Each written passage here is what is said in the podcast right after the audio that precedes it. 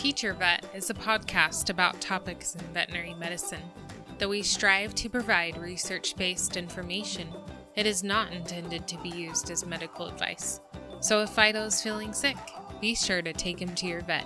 Trust us, they know what they are doing. Hi, I'm Jacob Vockler, and I'm the teacher. Hi, I'm Amanda Vockler, and I'm the vet. And you're listening to Teacher, vet. Well, welcome uh, back to Teacher Vet. We are super excited to be back into the recording studio yet again for a consistent release. Woo! Yeah, which is a big deal. and we are back for a second recording of the same episode. Uh, if you listened to the update a couple of weeks ago, I guess it probably been like a month ago or so at this point. Yeah. We recorded this episode a couple months ago. Mm-hmm. And then I messed up the audio during the recording, and uh, so we just had to scrap it, right? Yeah. So And it was really good. It was really good, which But now I don't remember a lot of it, so maybe. which means it probably wasn't that memorable, right? so it's uh, it's kind of nice to be back and, and doing it again. So we're gonna start our um, our series of dogs with jobs, and so today we're gonna be talking about police dogs specifically. So it's Yeah. pretty cool. But we do have a couple of things of uh, of business to attend to f- first. yes. All right, what do you got there, Amanda? I have a review that we neglected to read last time, Yeah, we were a little caught up in the whole coronavirus thing, which which is kind of taking over our lives right now. yeah, But yeah, you know. or the world if you look at it that way. yeah. Yeah, but yeah, so we have a review. Yeah, so this is from Deborah Ann on our Facebook uh, page. She says, I love this podcast. Entertaining, informative, and common sense. They are so humble and so interesting to listen to. I love the background history provided on each topic. I'm addicted. Also, becoming informed and opening my mind to some well researched information. Thank you to Dr. Kara Shepard from Goat Talk with the Goat Doc for recommending this podcast on hers. I'm a huge fan of her. Hey, awesome. We are too. Yeah, we are. Yeah, we cross promoted with her a couple because it's been a couple of months ago now, and so we would Yeah. still recommend her again. Yeah. She's got some good stuff for sure. You know, I I do consider myself pretty humble, so I think that was a really good Oh piece for her. That yeah, that's a really good review. I am pretty humble, so um, fairly intelligent and entertaining. She was spot on. I Yeah, I have a new i have a new favorite fan. So thank you, Deborah Ann, for for your review. We Yeah. appreciate that. Yeah, and for everybody else, um, the reviews actually are a big deal for for us. Um, it, it does help get our name out there a little bit, but um, the feedback's really cool because sometimes I feel like I'm just talking to the wall and my wife, and as cool as that is, we want people to be listening. And so if you're liking it, Especially right now, yes, all we talk to is each other. So yes, and this I'm whole trying. home quarantine stuff is, uh, you know, It's a lot. it's a lot. I'm trying to decide who's gonna die first, right? Who or who's gonna kill the other one first. Yeah. It's definitely going to be you killing me in my sleep, I'm sure. um, Yeah. No, but uh, you know what? If you like what you're listening to, um, a review on Facebook or on whatever podcatcher you're listening through, or Apple, iTunes, whatever scenario might be, um, goes a long way. So it's pretty cool. But thank you for the review. Um, real quick, second piece of business is uh, just talk about. We just wanted to touch base. Our last episode was on um, coronavirus, talking about the spread of the new coronavirus and everything. And we're not gonna go in depth into that again. We we might do like a re just revisit in, in a little while. Uh, Maybe maybe not. But the biggest thing, we just want to get back to normal life for for us a little bit because like we just talked about everything we're do- I mean everything's so flipped Every upside down and crazy. Yeah. Every day it's COVID nineteen. It every is. every couple minutes you think about it, and That's all you hear. I think we want to do something that's not that. Yeah, so our, our goal here is we're just going to do business as usual, even though we know that your life is flipped upside down and ours is too. We're just going to do a normal episode here. And for the next little while, that's what we're going to do. We're just going to produce normal episodes and give you a, a little bit of a break for however long um, you're willing to listen to us ramble on about whatever the topic is. Fair enough? Fair enough. Awesome. Okay. Um, all right. Third piece of business is um, what do you think it is, Amanda? Your podcast within the podcast. The podcast within a podcast. What's it called? Today in Teaching. Here we go.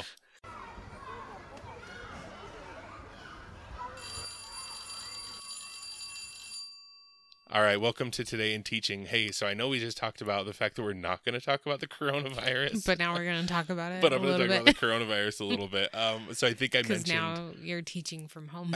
I am, yeah. So in our um in our pre little release to our last episode, we had like a little update, um, Mhm. and and so I kind of mentioned it there. So yeah, my today in teaching is um pretty simple, but uh, pretty hectic. Uh, overnight, I became an online educator, and that was crazy. Um, it was basically a meeting was held. So I'm part of a leadership team at the school I'm at. I'm the Mhm. department chair for the whole special education department, and so um, they pulled all the leaders, all the leadership in, all the department heads, plus some other people in. It was on a Saturday afternoon, like at three, and, which was way weird because I mean, assembling educators on a weekend is like never. I like know. And I had no empathy because I work on Saturdays. Yeah. So and I don't ever, I except was for like, boo hoo, yeah. one Saturday. been a teacher for four years, and this is the first time I've worked on a Saturday. Um, but uh, yeah, so pulled us all together, and it was very, it was weird because it was just like, hey, here's the deal: we are, we're not coming back to school for at least two weeks.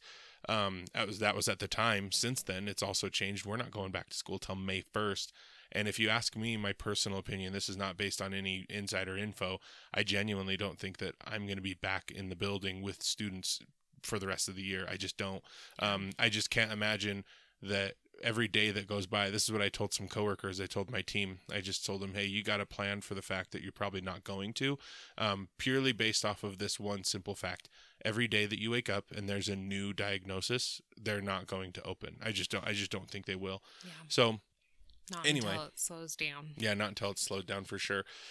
so uh, my today in teaching is just simply telling you that um, the if you are uh, a parent or a student, for that matter, I mean, I don't know, maybe we got high school kids listening, I don't know, but if you are in any way, shape, or form um, connected to the education system, uh, you're you're clearly impacted by this. And let me tell you, the teachers on the other side of that screen that you're looking at are they they are thinking of you and they are worried about you and they um and and or their or your child um Mhm. sleepless nights on my side trying to think of try, just trying to think of how to impact my kids right because now i have a hard time getting i mean uh, me specifically i work with kids with learning disabilities and a lot of them are behaviors and they struggle and they've shut Yeah. down and they they hate school and so which is a pretty harsh term and then but you i lose mean the structure of school. too. Exactly. So when you remove the structure, you rip the carpet out from under their feet. Any building blocks that you had are now gone.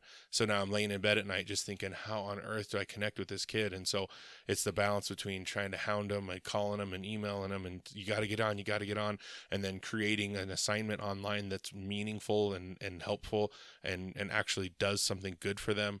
Um, th- it's not just busy work. So yeah, so that's my today in teaching. Um, if you're connected to education at all, that educator on the other side uh, is is genuinely concerned for you, and because I know I am. Um, I got an email this morning from the kid who I was worried about for the last two weeks, just like because I I've worked so hard to create any connection with this kid. Um, and a couple months ago, he finally he was having a little episode in the hall, and he was like, "Well, it's okay, Mr. Vockler. You're a good teacher." And I was just like, I about Yeah. melted. I you know, I jumped for joy after I got out of sight. I was just like, I just said, "Hey, thanks, bud," and I I, I think I shook his hand and walked away. And out of I got out of his Then sight, and I was like, pump. yeah i was way excited but uh and then all of a sudden this happens and school's out and he goes home to uh, very little structure and that's what's caused some of the problems that he has and it just my heart just breaks and still does and he reached out to me in an email and said Mr. Vockler, I don't know how to log into any of my stuff. I need your help. And I was like, oh my gosh. I saw his name on the email and I was I was seriously ecstatic because I just I feel for him. I want the best for him. So anyway, so there's my today in teaching. Can I add in Absolutely, to you can. the yes. today in teaching? You're not a teacher, but you're a teacher through me. I, I guess. am. Like I'm a vet through you. You're Yep. okay. Go. I'm a teacher by proxy. Yeah. So everybody that we run into, or you know, from a six foot dis- distance, Everyone we six foot high five away. No. yeah, they're all like, "Oh man, so now you're working from home, so it's way easier." Oh, it's a and I can tell you from seeing even what you have to do every day, and on top of that, watching our three year old Yep. trying to juggle that. and do your work on the days that I have to go to work. That's, you know, it's not a cakewalk No. for the teachers. Don't think that it's like, oh, yay, now they're partying. No, I think that, and you've even said that you're having to work harder Yeah, I than what have. you would have to if you were actually in the classroom with your kids. Yeah. So, I mean, there's some elements. I get to hang out in my pajamas for the majority of my day, which is Yeah. nice. But yeah, it's uh, it's an extra burden for sure. And I'm not looking for sympathy, and I appreciate you bringing that up. But it's it's true. I mean, I just had to Yeah. bring it up yeah, very much. you gotta you gotta pay respect and love the teachers and Yeah. and try to go with the flow through Yep. all this. Yeah, just kind of roll with the punches. Okay. Awesome. Well, let's uh let's get into Dogs the episode with then. jobs. Dogs with jobs. Let's get let's get to what people really came here for, right? Dogs with jobs. uh all right, so we're just going to go uh real simple outline here. I'm going to talk about the history of the use of animals. Um I'm going to actually start with like military a little bit and talk about that because that kind of That's kind of rolls what into started Yeah, exactly. starts it up. And then you've got some pretty cool stories about dogs, police dogs. Uh, Yeah. And uh, we'll share that and, and then we'll uh, we'll be done. So, all right. So the history of dogs with jobs, of, of dogs in the police force, can there's kind of two areas that I could go back in time to. Um, if you really want to get down deep into it, um, the Greeks and Romans used them, uh, used dogs in for war and in policing. Like, but there's really there's not a ton of history on that. Um, but they weren't trained. They were just they were just you know dogs that were used. They were just kind of more like attack ish kind of dogs maybe. Um, and but the, so the Greeks and Romans, if you want to go that deep, were probably the first ones to have it. Um, but the real when we're talking like on record, the real first dogs that were used in the police force were back in England in the 1400s. Um, they would have there was a tax and, the, and this is how we know that they were used this early. There was a tax that was levied on the English people to maintain the hounds who were used for tracking criminals. So the mm. the cities in England were were raising funds to help feed and take care of the animals who were used. They were bloodhounds, is what I what I was able to grasp, and they were used primarily for tracking criminals. And um, they were so heavily used that they would even actually had it in their law that was stated that if you had a, a, a police officer come to your door and they had a dog and they were looking for somebody, you had to let them in. Um, and if you didn't, then they could charge you uh, with aiding and abetting, essentially, right? So that was kind of so that's kind of cool. So going all the way back to the 1400s um, in England, one of the most uh, notorious, I guess, uh, stories of, of dogs being used uh, as police animals was actually in search for a very famous murderer in England. Do you know off the top of your head who that might be? Uh, Jack the Reaper, Jack the Ripper. Ripper. Jack the Ripper. Oh my gosh, That's all right. Jack the Ripper in uh, in 1888. So um, he the bloodhounds in England were used very heavily for that, and there's tons of documentation um, that went all around that. There were uh, canines who who accompanied policemen who all throughout the city. So basically, they just like tagged uh, a bloodhound with pretty much any animal with any any police officer in the city. Um, and the main idea just trying to find just trying to find this guy. Um, other cool stories. Um, England is not necessarily the only place at this time who was using um, animals for uh, for their police work. Um, it was spreading all throughout Europe. It was very heavy in Europe. In 1899, in Ghent, Belgium, there was police. Uh, the police started formally training their dogs for police work. So the reason why this is important is even though animals were used, dogs specifically were Yeah. used, the training wasn't was like so so, right? Like you might be given a dog and you were given some money to feed that dog, but you, the police officer, were in charge of, you know, treating, or, excuse not treating, training them and getting them ready for whatever the Mhm. job might be. So the results are going to be iffy at best, right? Um, they're probably helpful, but uh, not non-formal training, it, it kind of becomes questionable how useful they could be. So this kind of marks the beginning of official formal training of animals. Um, again in Bent and Ghent, uh, Belgium, in 1899. In uh, 1910, in Germany, police dogs were uh, widely used throughout the city. They had over 600 police dogs within the city, within uh, major cities in Germany. And then where it really blows up is in World War One. So in early 1900s, um, the Germans led the way with uh, with the use of animals in war. This is where I'll talk quite a bit about animal use in war. And as I explain what they were used for, you're totally going to see the the use for them today and and how Mhm. we use them today. So the Germans had ready for this over ten thousand dogs used on just their side during Wow. World War One. Uh, that number was astonishing to me. Yeah. Um, they use them for several different things. They use them as sentries, so like basically like lookouts. Um, They use Mhm. them as scouts, right? So they use their their scent, um, their ability to track, and then also as guards um, uh, with the uh, with the with the the soldiers, right, as they were guarding different things. Um, they used them. This was kind of a cool thing. They used them for quiet alert. Now, what's a quiet alert? I know you know what that is. Well, they can passive alert their handler as to like a trigger, you know, so like scent dogs will instead of barking, Mhm. they'll lay down or they'll Yeah. sit down and that's the signal to their owner that they they found something. Yeah, exactly. So like if you ever go to the uh, airport or whatever, sometimes you'll see they're Mhm. like sniffing around. A lot of those dogs are not trained to like right. They're trained to like sit down. They, they give them a cue like that. So these dogs uh, primarily were, were quiet alert trained. Um, the primary reason is if you have a dog who's a lookout. give away your signal Exactly. It's like midnight. It's dark outside uh, and then they're they're they're sitting there sniffing around. You don't want them to start barking because then the people who are approaching are going to run away.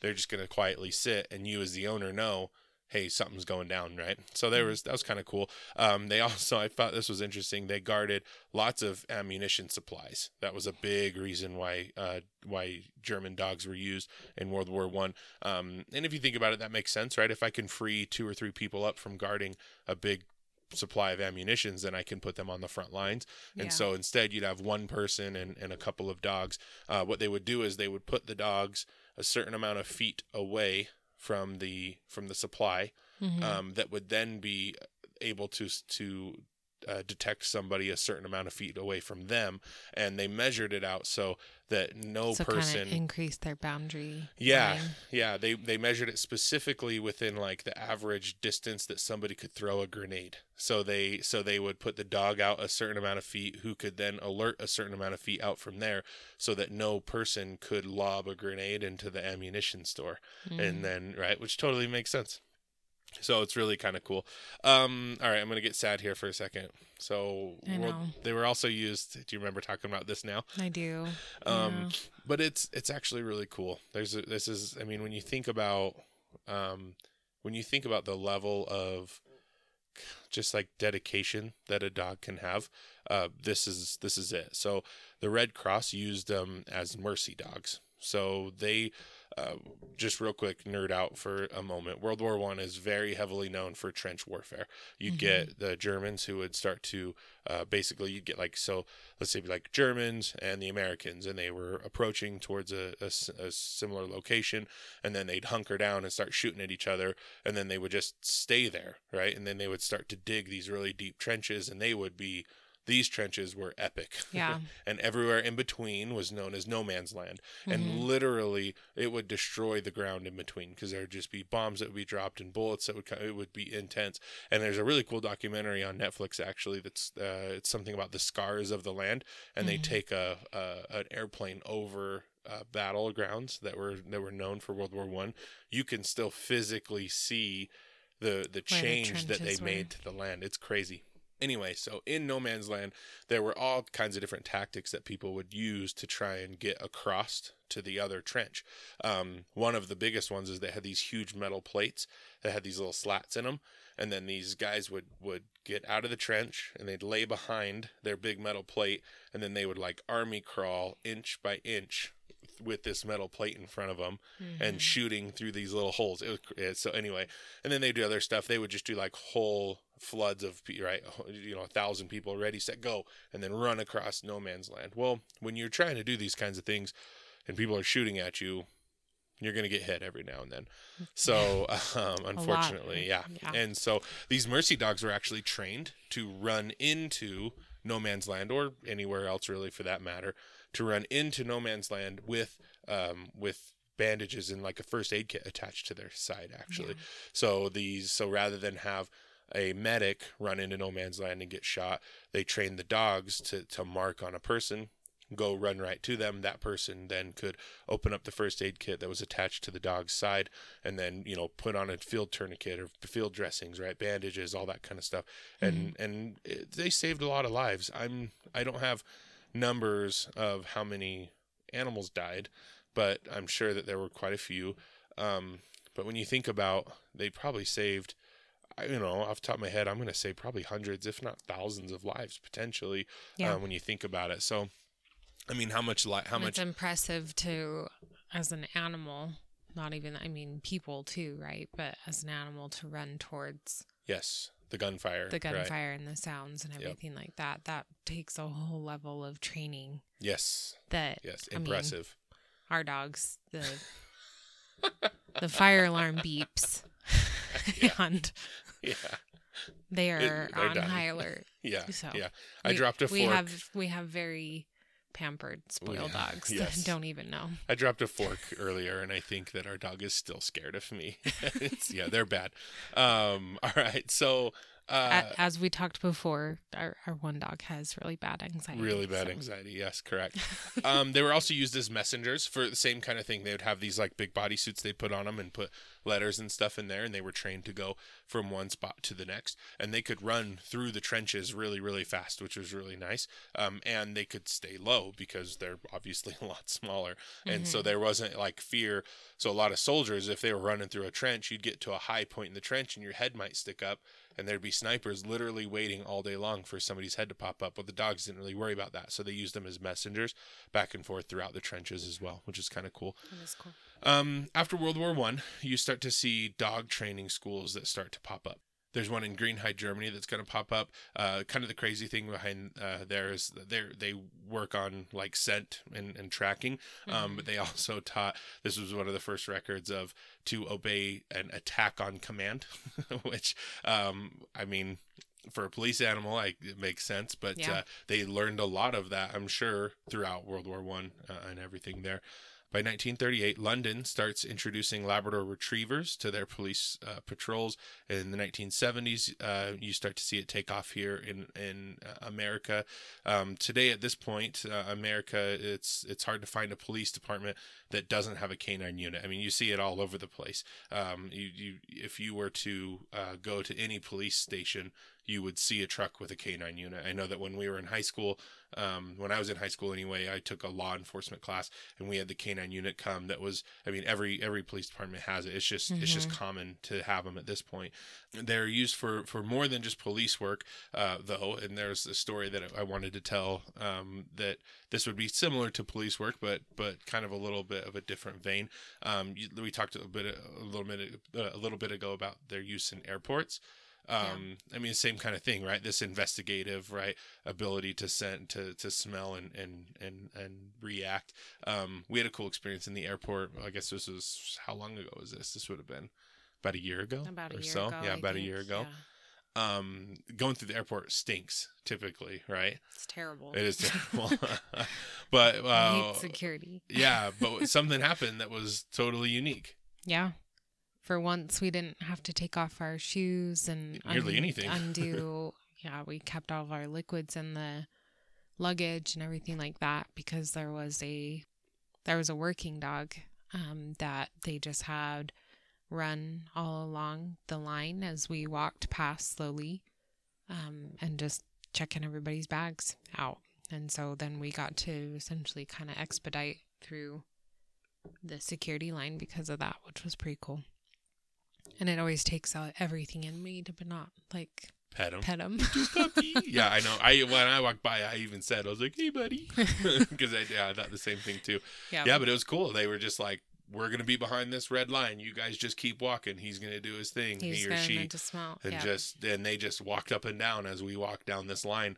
It was cool. It was really cool. Yeah, but I really mean, neat. all of that finds its roots all the way back to um, you know, trying to find Mhm. uh, the the trying to find Jack the Ripper, right, and stuff like that. And then as it's evolved all the way through World War One and everything like we talked about there. Um, one really quick note that was worth mentioning, I think, is really kind of cool that the they have proven that bloodhounds are so good at being able to detect stuff that uh, bloodhounds have actually been they were the there was the first it was called a canine testimonial um, that was called into court and and they are the first dog to get evidence submitted and successfully used to convict somebody um, of, of murder in a modern court system um, Crazy. yeah it is crazy so they were used quite a I bit know but- there's tons of like process and steps in order for that to to really be used too, but that's Yeah. cool. Yeah, and so it, when done correctly, um, this is fairly rare. But but when you follow the steps, uh, they're proven that the bloodhound scent is so good that you can use it still to be it's you know is submitted as evidence um, towards you know major like like I said like a murder or something like that. Um, so it's just it's just cool to see what they're used for. Um, the biggest thing they're used for today is is detection and apprehension. Um, you see the crazy videos like so. Not only are they for tracking, you see the crazy videos of the dogs getting let go on the guy running away, and they just take him down with their arm, and and it's it's pretty cool.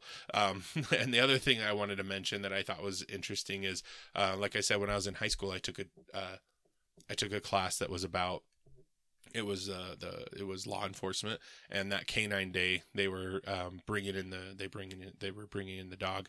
And um, we talked to them about like their training method and stuff and the guy said he's like I, I, you got to look at it like a boxer right? If if my dog is primarily used for not just tracking somebody down but to take that person down when we're training them we never want the dog to lose we always want them to win um they, he's just like you just always want them to have this like i'm gonna win every time mentality um i don't know how like impactful that is as a whole but i know that him and that dog as a team worked that way and i feel like there was just something to it you know Yeah. a little bit or he's That's like kind of something I've heard from some handlers too, Yeah. or like, especially in training, they always try to end on a positive, like where they've succeeded yes yeah at the end of each training, and they try to make it fun and exciting for the dog. Because obviously, I mean, when it comes down to it, too, they're a dog.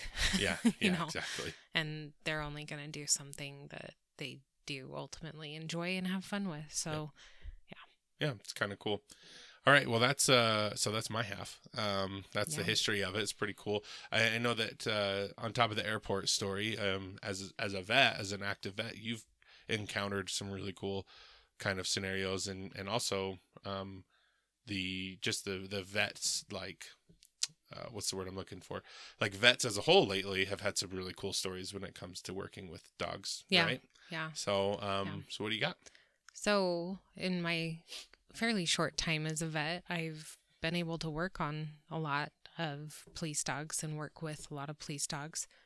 Um, sometimes, as their veterinarian, it is a little scary, Intimidating. intimidating, especially when they come in and they almost look like they have their own personalized Hannibal Lecter muzzle on their face with their name blazoned across the top of the the muzzle. Killer. yeah. it's like Man oh geez, eater. and now I have to now I have to poke you and do you know not you know I don't do very pleasant things unfortunately to animals sometimes especially if I have to give them a shot or something like that that Yeah. they don't like and y- y- the average dog um you know sometimes can react in the way like hey that hurt me so i'm going to bite you type of a thing. And so uh police dogs are yeah sometimes a little I, I definitely have my respect for them i should say a very healthy respect for them. Um and it's definitely an instance where i feel more comfortable having their handler of course there um, with me through the process um, because they can give them all those signals and say you know don't bite this, yeah. this lady she's a good guy Yeah. I've always found that interesting. You have, you talk a lot about how frustrating it can be to have, um, like an owner there and, and like, not, I'm, I'm talking about like a normal, a normal dog and, and their owner. And they're like, oh, I'll help restrain them. And you're like, well, I, I, I get that your heart's in the right place. Yeah. Yeah. But my trained staff is going to be better. I and definitely, it's hard to you get know, that. up. But I'm okay with them obviously being there and Sure, helping them sure. feel better and everything like that. But yeah, it's it sometimes can actually make the dog a little bit more, more anxious. anxious. Yeah. And then I also don't want anybody else getting bit in the process. And I definitely trust my coworker, my technician, Who who, I've worked with with, for for a a long time, that I know they're well trained and I know the way that they're going to react. That if that dog happens to go reach to bite me, that they're not going to let go, Yeah. that they're going to keep holding on. But a police canine unit, But it's a- like the total opposite, right? Yeah. You're like, and that's your dog. Yeah. And you know, you know All your right, dog. Mr. Policeman, come step up by his face for me and you hold his face. Yeah, that rule goes out the door.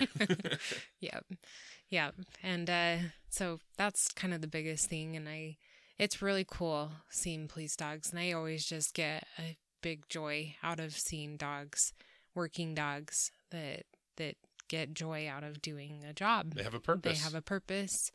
And it's amazing hearing all the stories. I've heard quite a few stories. Um, and it's really cool even seeing now.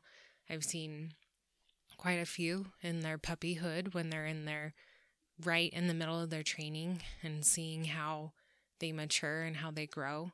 And just that connection that they have with their handlers is like no other dog pet owner relationship. yeah, It is a very, they are with them like 24 7 yeah. from the like moment they get them. Yeah, Mhm. And they are literally their partner. Um, they are there with them through everything. You know, they're they're home with them all the time, and you know most police officers don't go home with their partners. They they actually get to bring you know Mhm. their partners into their home, and then also they're they're with them the whole workday. And you know, even I can't say that that I get to bring my dogs with me to work. Nor would I, because they'd be a little distracting.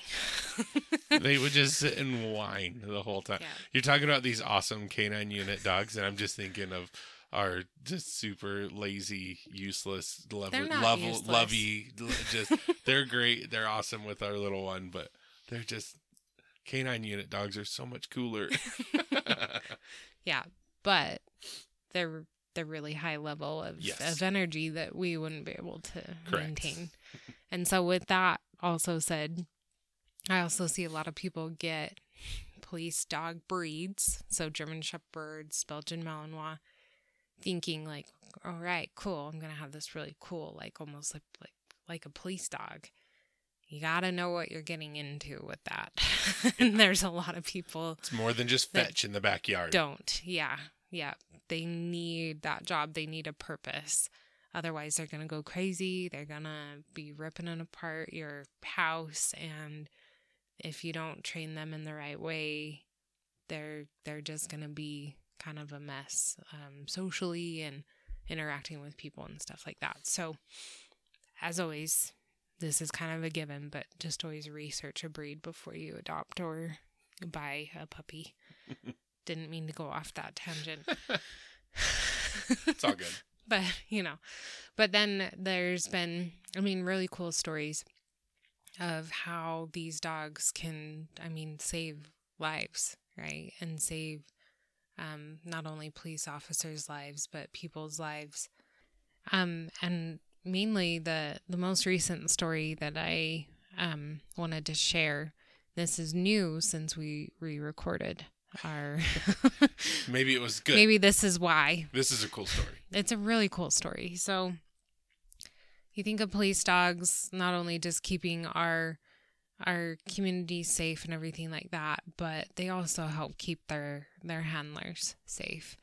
Um, and there was a story of a, a dog recently that was shot in the line of duty. Um, his handler came out of it okay. The criminal was was shot and apprehended as well. Um, and I don't believe that the criminal survived this interaction. Interaction, yeah. Um, but the police dog was in a in rough shape. And I first heard about this story was on a, a vet Facebook group that I'm on, and it just it blew me away, just hearing the on the vet's personal account of that. Um, so there are quite a few vets sometimes in different areas that will even be on call with certain police departments, and uh, Dr. Jessica Morrison is one of those vets, and she is a hero in this story. And I'm definitely gonna like try and tag her and say that yeah, you needed mention in my podcast Yeah, big time, yeah. because it's insane. Yeah, I mean, she she's was- gonna want to be mentioned in a podcast with like thirty thousand listeners, right? I don't think we even have that many. hey, if you don't say anything, they don't know. Forty thousand. You're right. I was oh, wrong. right. Forty thousand Right. weekly listeners. We need Yeah. yeah. No, I don't want you to take away from. But anyway, so this is-.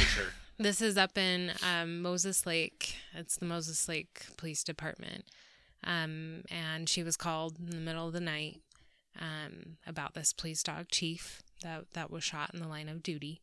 Um, and she had to think on her toes. Um, he was in really bad, rough shape by the time she got to him. Um, and then I, they worked with uh, Life Flight Network and got this dog life flighted to uh, Washington State uh, School of Veterinary, um, their teaching hospital. Yeah, the school you went to school at. Yeah, so my alma mater, shout out, go Cougs. Yeah. Um, but it was just insane hearing her story um, and the lengths that were taken to to get this dog there. Um, and not but four days later, this dog walked out of the hospital Crazy. So just to- after being shot. He was shot in the face. He Yeah. lost his eye, and I know he broke his jaw and just some crazy things. But to to pause for one second to give people a perspective of what so Moses Lake, Washington to Pullman, Washington is about a two hour and twenty ish minute drive. Yep. So a flight, I'm gonna take a shot in the dark, forty five minutes, Yeah. maybe an hour. Yeah. Like right, if we cut it somewhere in the neighborhood of half. yeah, So she's literally sitting there on applying plane, pressure, doing what she can to preserve trying this to give him medications. an I- hour she even had to use it- the human medications that were there on to just the ugh, the flight as well to try and keep this dog cool. alive. Really cool. It I gives mean, me it- chills. I know, right? It's really. I mean, it's cool. Life flight in general. Like, I mean, this this happens to humans a lot. I I mean, not, I don't want to diminish. Like, this is all amazing, right? Mhm. And it just you just don't hear these stories. You just don't that get much. that. Well, and, And it you don't get that happen. opportunity Yeah. in veterinary medicine. So it's really cool. Very much. It's really So, cool. Like that's a that is awesome. a life changing moment for her. Yeah, and it's just it, the the part that was truly amazing about the story too is the um, officer as well as the police department t- took a special moment to recognize her and Yeah. her her essentially ability of keeping him alive to get him into the hands of the specialists at the Yeah. teaching hospital. It's super cool. Um, and then, kind of like, I feel like we need to repost this on like our our Facebook I think page. I think we need we'll to do is go back resurface and this. we'll we'll repost all these. Yeah, there's a lot of There's cool, a lot of cool, cool stories videos, and stories, videos, but he got a hero's um, escort all the way from Pullman, Washington, up back to to Moses Lake, Yeah. and it is impressive. It makes me miss the teaching hospital a little bit, seeing some of my old professors and Yeah. and teachers and everything there. Um, but just man, the, the, the all the police cars that were escorting this dog home, and it's that it's just that he's a police officer. Yep. And they treat them just like a police officer. He's not just a dog. hmm To in their eyes, he is. He's their their partner. he's one of He is their own who went he's, down. He's one of their their brothers. Yeah. essentially. Yeah, So which is really cool. and yeah. it's impressive. the videos are really cool because Pullman, Washington is just this little tiny college town that there's I mean there's there's a road in from the north, one road in from the south, one road in from the east and then one from the west like and they and they all feed in and and they all go to different, you know, out out like cities or towns on the outskirts anyway and you just see this video of they just shut down basically one whole route in and you just see police car after police car after police car. I mean, it, there was it was really cool. It's really really cool. It was really cool. Yeah, it's fun. and it's just um, amazing the the resilience and the ability of animals so and you know there's tons of stories and we could go on and on and on i love reading those stories of Yeah. working dogs at, at work and doing their job. Um and i really like i said i enjoy seeing a lot of the police dogs. I see police dogs that are bite dogs the apprehensive dogs. I've seen um, bomb dogs and even drug dogs. More the detection type. yeah, and it's amazing to me, like when you even think about that level of training and that ability to recognize. I mean, like bomb dogs, they have to be able to detect about 10 different, 10,000 different scents. That's crazy. But then also, they can't be distracted by something else. Uh-huh. So they should be able to signal of a bomb, you know, a scent of a bomb or substance while somebody's sitting there like cooking a steak right next Mhm. to them. And it's like, how can a dog not be distracted by that? That's it's just impressive. It is impressive. So impressive. yeah. So many cool stories. But also there are some sad ones too. Why you got to Um, go bringing us down? I'm sorry. I know. I always have to have balance, right? But it is, you know, I mean, there's obviously sad stories. There's a lot of police departments that I know that even didn't have funding for bulletproof vests and things like that for their canines and their um in their police departments and everything. Um, but also, you know, in the terms of twisting it from a veterinary perspective too, um, I have to make sure that that pet, that dog, I shouldn't say pet, that that dog is able to function and do its job um, at its 100% ability. Um, and there have been moments that have been kind of hard when I'm there with the handler and I've diagnosed something that then is going to put that dog now into retirement. You retire a dog essentially. And I mean, that's a lot to, you know, Yeah. see and and witness and I guess you know it's it's advice and information that I have to give, but it doesn't sometimes make that any easier because yeah, I'm changing that dog's life as well as the handler's life now because their partner now Can't can work. no longer work with them. Yeah, that's hard. So, but with that said, if you guys have any cool stories, Yeah. um, those in even the veterinary field, um, and non-veterinary field, if you have any cool police dog stories, please hit us up, share it on our Facebook page or Instagram, so we can get all these stories out there. Mainly also so we can be distracted by something else rather than COVID nineteen. Bring up bring up something nice and fun. Yeah, Yeah. good stories out Let's there. bring yeah, out that's the, a really good the idea. fun, fuzzy stories of of working dogs um, that you may have in your life. So, and with that said, so thank you for taking the time to listen to this week's episode. Yeah, we hope that you learned something new and uh, maybe got a little laugh somewhere along the way. Remember, you can follow us on Instagram at Teacher Vet Podcast. We have a Facebook page. Just search Teacher Vet Podcast and you'll find us there. If you like what you hear, um, tell your friends and spread the word. Also, if, uh, we have a lot of topics we're going to talk about and some ideas that are going through our heads. But uh, if you have something you want to hear us talk about, go ahead and send us an email at teachervetpodcast at gmail.com. Um, we have a request that we're probably going to do an episode on here pretty soon.